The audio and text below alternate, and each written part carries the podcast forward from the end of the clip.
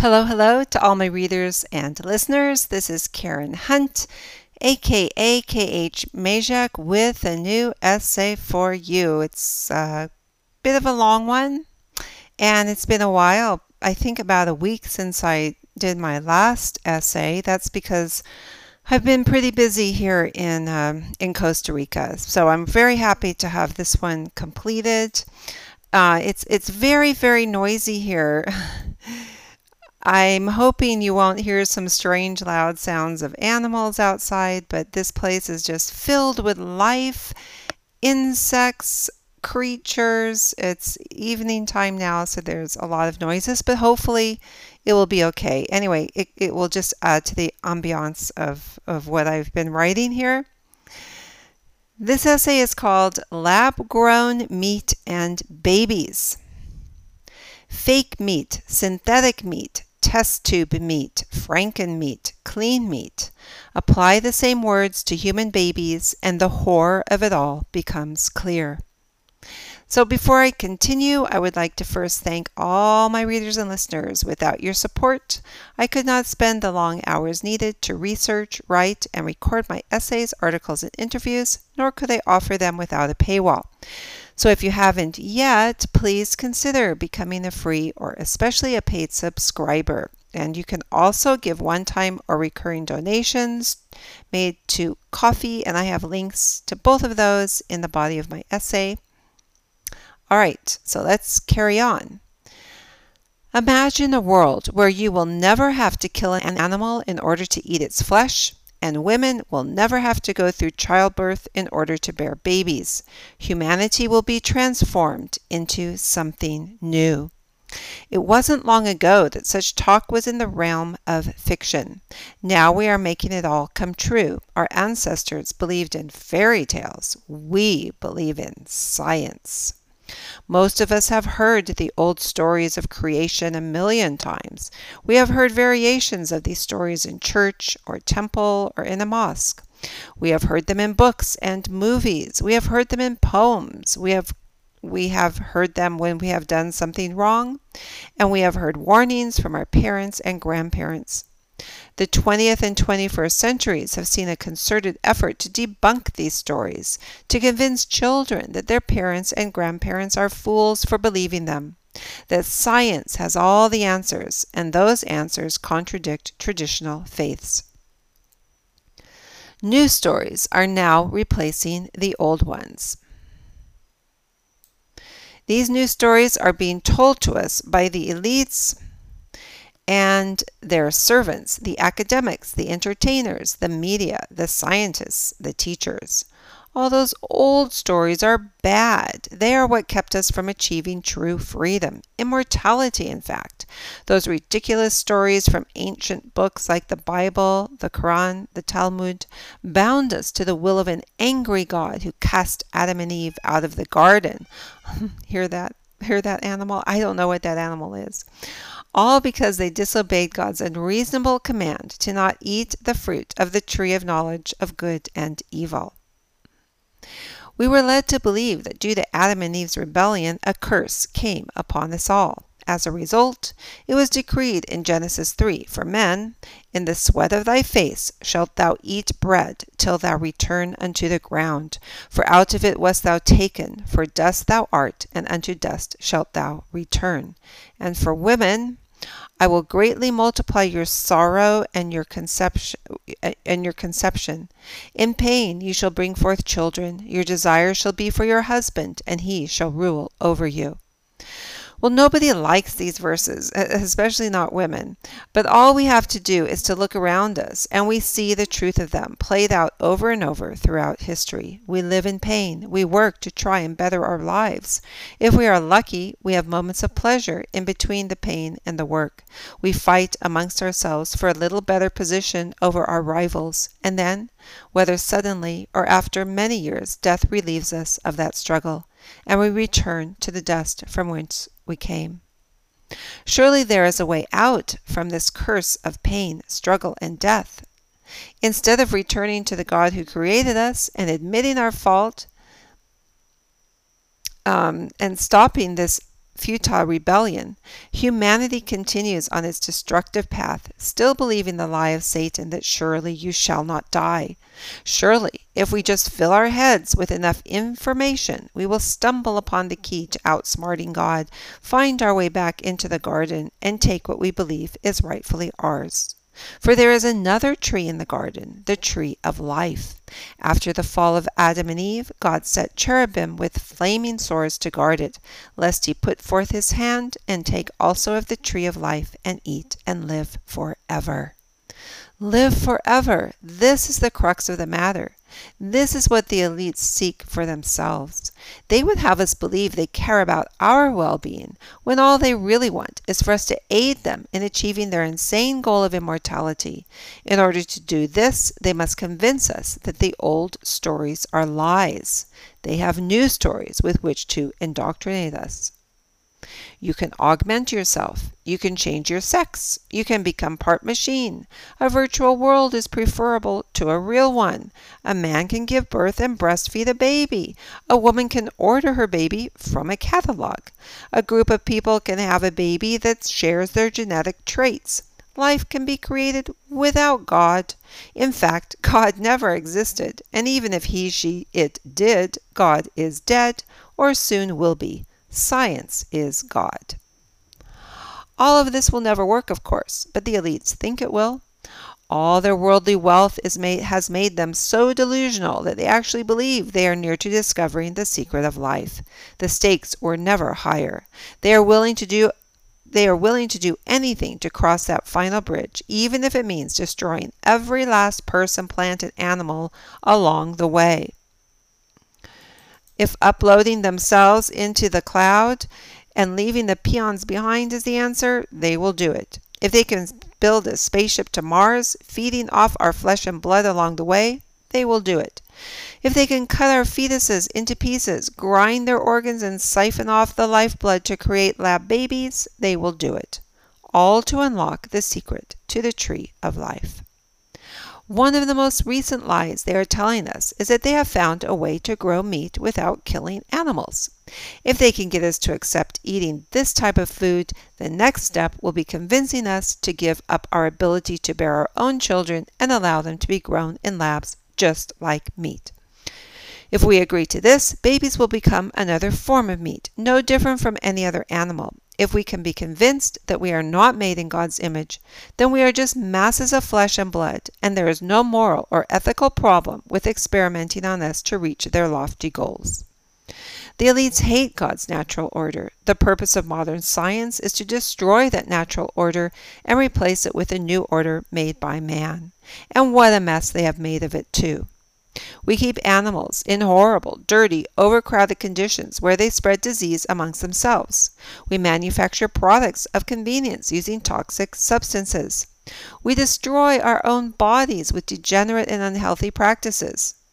But rather than admitting our fault and going back to the natural order that God intended, the experts tell us they have new and improved ways to solve problems, like pumping animals and humans full of antibiotics and vaccines, and then when that makes matters even worse, they say the answer is to grow meat and babies in sterile labs. People who live in villages will never accept such insanity. They are still connected to the natural order of the world. This is why it is necessary to create new cities and move everyone into them so that eventually no one will remember the old natural ways. I have lived in villages all my life. The first time was when I was 10 years old and we lived in a village near Lausanne, Switzerland. This was in 1966. I would go to the farmer with a milk jug and get fresh milk from the cows. Mom would let it sit for a while and then skim the cream from the top. Dad loved to make apple pies from the apples that we got from nearby orchards. There was food in abundance, naturally grown on the land surrounding where we lived. There were no avocados from California or sushi from Japan, and we didn't miss it. We didn't know we were supposed to miss it. in the old days, people ate the food that grew where they lived. I've never heard anyone in authority talk about this, but I have often wondered how do we know we aren't hurting our bodies by not following the natural cycle of planting, harvesting, and eating what naturally grows in the region where we live? When I lived in Slovenia, what was then part of communist Yugoslavia in the 1980s, we harvested the fruit and vegetables from the garden and ate what was in season, then put the rest in the basement, dried some, made jams, juices. Everything was recycled. Even the eggshells were ground up to give back to the chickens. There was one small bucket in the back for trash that was then taken to a larger bin for the entire village and burned. If I wanted a bath, I had to make a fire under the hot water heater. In the winter, I had to go to the barn and collect coal and chop wood and take it in buckets to my bedroom to stoke the fire in the old tile stove. I can tell you, I appreciated the warmth of that stove once it got going. I would put my stocking feet on the tiles and feel that warmth traveling up my legs. It felt so good. I would dry my clothes that I had washed by hand on those stoves and keep a drink warm on the ledge. Excuse me.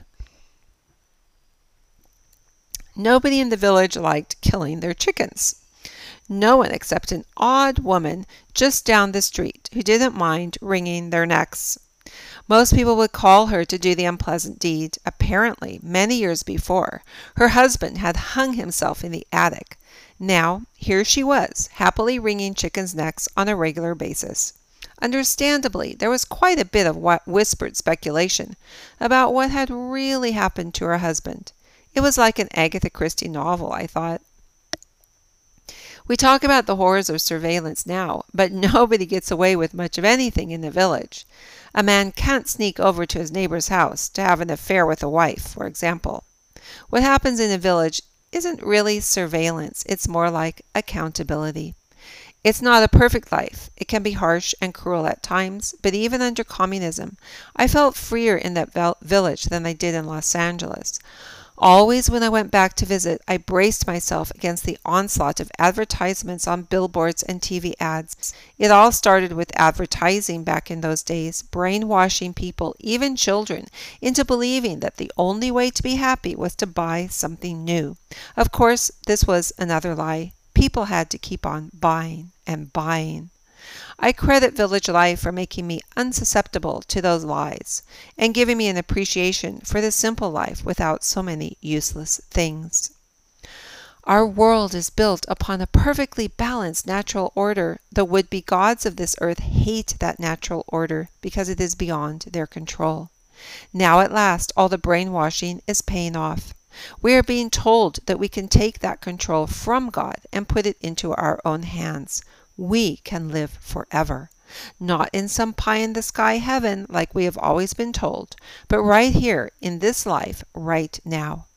We must believe the audacious lie that all these experiments being conducted upon us, like the mRNA vaccines, are for our own good. They will pay off by making us healthier and happier if we just have faith in our overlords and their scientific experts. Yuval Noah Harari, prophet of the World Economic Forum, ironically exposes the lies of the elites when he says, In 2012, about 56 million people died throughout the world. 620,000 of them died due to human violence. War killed 120,000 people, and crime killed another 500,000. In contrast, 800,000 people committed suicide, and 1.5 million died of diabetes. Wow.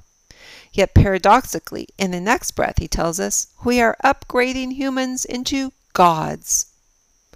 These are the blatant contradictions we are fed that are meant to muddle our thinking. Most people shrug and accept the lies. They make us feel good, while the truth of God's word is far too unpleasant. If the elite succeed, we won't have to face God and admit our faults. For this reason, most people are willing to accept the latest insane outrage, like clean meat grown in huge vats are better for us than meat from cows grazing on the mountainside. We are supposed to accept that eating is no more than a clinical process. We do not need to give thanks for our food. We do not need to sit as a family and commune together over a meal.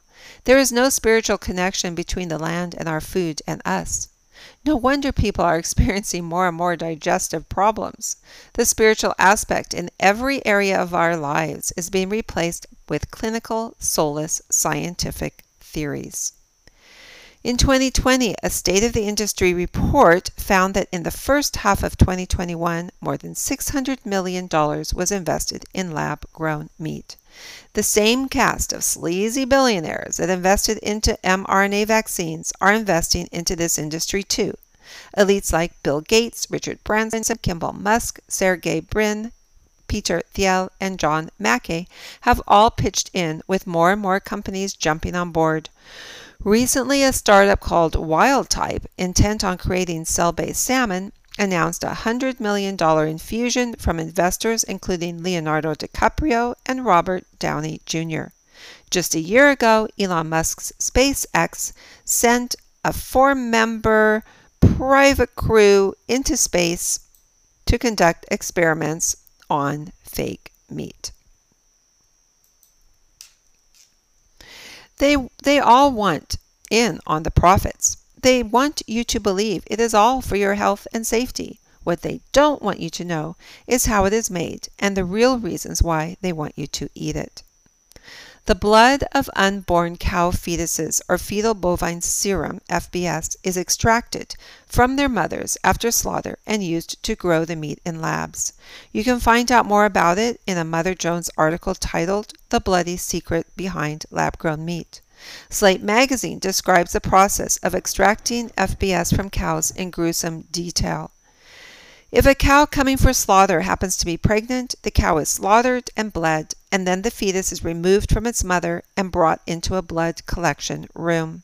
The fetus, which remains alive during the following process to ensure blood quality, has a needle inserted into its heart.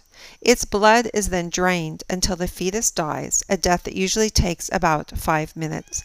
This blood is then refined, and the resulting extract is FBS.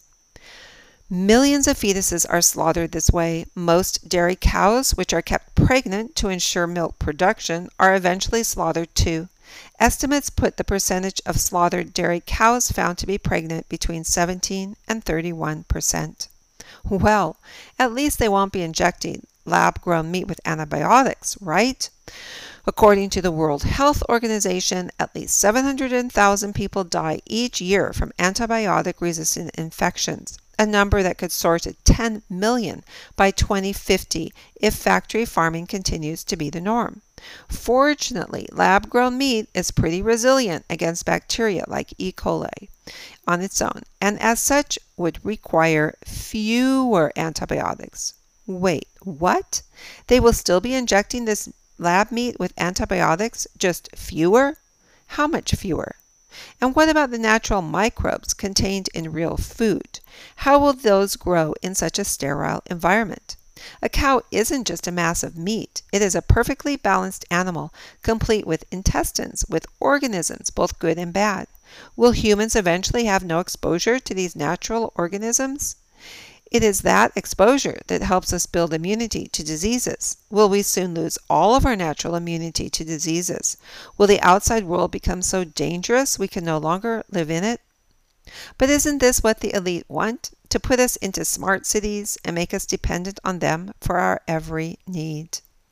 The FDA is making it harder and harder to buy and sell natural raw products like milk or butter. We are told these healthy foods are unsafe, but fake lab grown meat is. Vital microbes are passed from mother to child during birth via breast milk and skin contact. This has been going on down through the generations, and they now want it to stop? We already know that we are losing these microbes at a dangerous rate due to our unhealthy lifestyle, our diet, our obsession with cleanliness, and our use of antibiotics. And now we are being told that by producing fake meat grown under tightly controlled and regulated sterile conditions, we will be ensured that it has a low microbial content and is cleaner than farmed meat. Don't they know that there is such a thing as being too clean? I've been in the rainforest of Costa Rica for over a month now. There's a little German restaurant that sells the most delicious pastries, but they are all sitting out without covers and the occasional fly lands on them. When I asked the owner about this, he told me with great vigor, Don't worry about it. If you worry, you will have indigestion, and these flies won't hurt you. They will make your immune system stronger. I tried to imagine someone saying this in a bakery back in Los Angeles. The thought was hilarious. It would never happen. And if it did, someone would report them to the regulators, to the health regulators. They would be shut down. Although I still have to admit, I don't like flies on my food. When I lived in Luxor, Egypt during the pandemic, the local villagers poo pooed COVID. We are very strong, they said. We can drink the water of the Nile. We don't believe in COVID. It will never harm us. Again, it was true. I could never drink the water from the Nile. My insides couldn't handle it, and I would become terribly ill. But they could. A fascinating article, Unlocking the Gut, tells us how bad that sterile environment actually is for us and how amazing our guts are. The gut microbiome is the most important scientific discovery for human healthcare in recent decades, says James Kinross, a microbiome scientist and surgeon at Imperial College London. We discovered it, or rediscovered it, in the age of genetic sequencing less than 15 years ago, the only organ which is bigger than the liver. And for all that the internet may be full of probiotic or wellness companies making big health claims about gut health, we don't really know how it works, he says. At the risk of sounding like the late Donald Rumsfeld, there's what we know, what we think we know, and an awful lot that we don't yet have a clue about.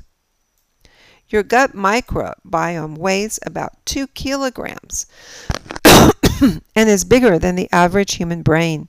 It's a bustling community of trillions of bacteria, archaea, archaea, fungi, and viruses containing at least 150 times more genes than the human genome. We are filled with, to the brim with microbes, which form microbiomes on our skin, in our mouths, lungs, eyes, and reproductive systems. These have co evolved alongside us since the beginning of human history. But the guts is the largest and most significant of our short and long term health. It is massively complex, and its residents vary enormously from person to person. Truly, our bodies are beautifully made. They are perfectly balanced with the environment around us, but we are destroying that balance. Well, how about lab grown meat, climate change, and water pollution? In 2019, a BBC articles, a 2019 BBC article says scientists warned that growing meat in the laboratory may do more damage to the climate in the long run than meat from cattle. Hold on. We have been assured that lab grown meat greatly reduces the methane released into the atmosphere by cows. Yet this is nothing more than another one of their cleverly worded half truths. Researchers from the Oxford Martin School looked at the long term climate implications of cultured meat versus meat from cattle. The scientists say that previous studies had tended to look at the various emissions from cattle and converted them all to their carbon dioxide equivalent. The team says this doesn't give you the full picture as methane and nitrous oxide have different impacts on the climate. Per ton emitted, Methane has a much larger warming impact than carbon dioxide. However, it only remains in the atmosphere for about 12 years, whereas carbon dioxide persists and accumulates for millennia, said co author Professor Raymond Pierre Humbert. This means methane's impact on long term warming is not cumulative and is impacted greatly if emissions increase or decrease over time. The scientists' climate model found that in some circumstances and over the very long term, the manufacture of lab meat can result in more warming. This is because the emissions from the lab are related to the production of energy, which is almost entirely made up of, up of carbon dioxide, which persists in the atmosphere for hundreds of years. How about water pollution? Studies have shown that artificial meat may result in the presence of organic or chemical molecule residues in water. This is because the growth process needs to produce huge amounts of chemical and organic molecules, such as hormones, growth factors, to add to the culture medium to grow the meat, said Professor Jean Francois Hocquette at the French National Institute for Agricultural Research. Now, as if these problems weren't enough, EcoBusiness warns us about the dangers of bacteria and plastic in lab grown meat. animals have an immune system that naturally protects them against bacterial and other infections. This is not the case for cell culture. In, and in a nutrient rich environment, bacteria multiply much faster than animal cells. To avoid producing a steak made up of more bacteria than meat, it is essential to avoid contamination, and that requires a high level of sterility. In the pharmaceutical industry, cell cultures are carried out in highly controlled and sanitized clean rooms. Sterility is most often guaranteed by using disposable plastic materials. This significantly reduces the risk of contamination, but generates plastic waste, whose level in ecosystems is already alarming. Some of the culture, culture materials are made of stainless steel and can thus be steam sterilized or washed with detergents, but these treatments also have an environmental cost. While few studies have been done on the environmental impact of the pharmaceutical industry, the available data suggests that its carbon footprint may be 55% higher than that of the automotive industry. Wow. If this is all true, and they know it, why are they so intent on making us eat this horrible stuff? Because it desensitizes us to the next, much more important step in the quest for immortality making lab grown babies. The underlying purpose of conditioning people to accept the process for making clean meat is so that people will accept essentially the same process for making clean babies. We are already being programmed to feel no shock or disgust at people cutting off body parts in order to change their sex. Surely making lab grown babies can't be any worse. While living in Egypt, I was shocked to find out that female genital mutilation was still treated as normal, even healthy, for a girl. I found it very hard to understand how anyone could believe this, especially mothers who had experienced it for themselves. How could they turn around and do it to their daughters? But they truly believed it was the right thing to do. Girls were unclean without FGM, unsuitable for marriage. The mutilation of our children for the sake of changing their sex is no different than FGM. In fact, it is worse. At least girls who experience FGM can still bear children, well, most of them anyway. But children who are cut up and put on hormones will never be able to bear children. This is the goal to make us sterile. How is it that people accept how is it that people accept this obvious evil being done to them? Sadly, most people will accept almost any abuse to their minds and bodies if they have been brainwashed very carefully over a long period of time to believe it is for their health and safety. And I have here a, a photo of the cover of New York Magazine and um, well, it's actually a woman called Gabrielle Mack, a mentally disturbed woman who mutilated herself in order to become a man, is shown on the cover. It's quite a shocking picture. This idea that we can somehow change God's natural order by cutting ourselves up is a lie of the elites to get ordinary people to allow themselves to be experimented on. And certainly, this very disturbed woman has allowed that to happen to her. A USA Today article titled Babies Without Sex encourages us to move beyond our search for the perfect steak or the perfect chicken breast and apply similar technology to our search for the perfect human. The perfect race, perfect body, perfect generation is not science fiction, says Amrita Pande, a sociologist at the University of Cape Town in South Africa. All of this explains the intense push for transgenderism we are experiencing now. This is why they shove down our throats their insistence that men can have babies and breastfeed them. This is why the statue above that I show in the picture in my essay here of a man attempting to breastfeed a baby has been placed outside the Gender Museum in Denmark, which was previously known as the Women's Museum. It is why the insulting advertisements of a flat chested male social media star named Dylan Mulvaney can model Nike sports bras, even though he has no idea what it means to have to wear a bra to support breasts while doing it. It's complete madness, and it's meant to be that way. If the powers that be can convince ordinary people to accept insanity as normal, then it will be that much easier to get them to accept the horrors of experimentation in the elite's quest to gain immortality for themselves. The new promise for achieving lab grown babies is called in vitro gametogenesis, or IVG. IVG technology would allow same sex couples to have children who are biologically related to both of them allow single individuals to procreate without the genetic contribution of another individual, and facilitate multiplex parenting where groups of more than two individuals procreate uh, uh, procreate together, producing children that are the genetic progeny of them all. IVG could also make prenatal selection a much more refined and comprehensive process than it is today, allowing for the selection of embryos on the basis of multiple factors. Most importantly for the transhumanists, IVG would enable the possibility to perfect reproduction by screening out diseases and negative personality traits.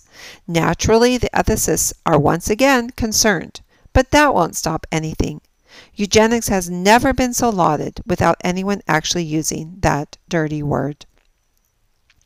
The usual cast of billionaires is again funding these efforts.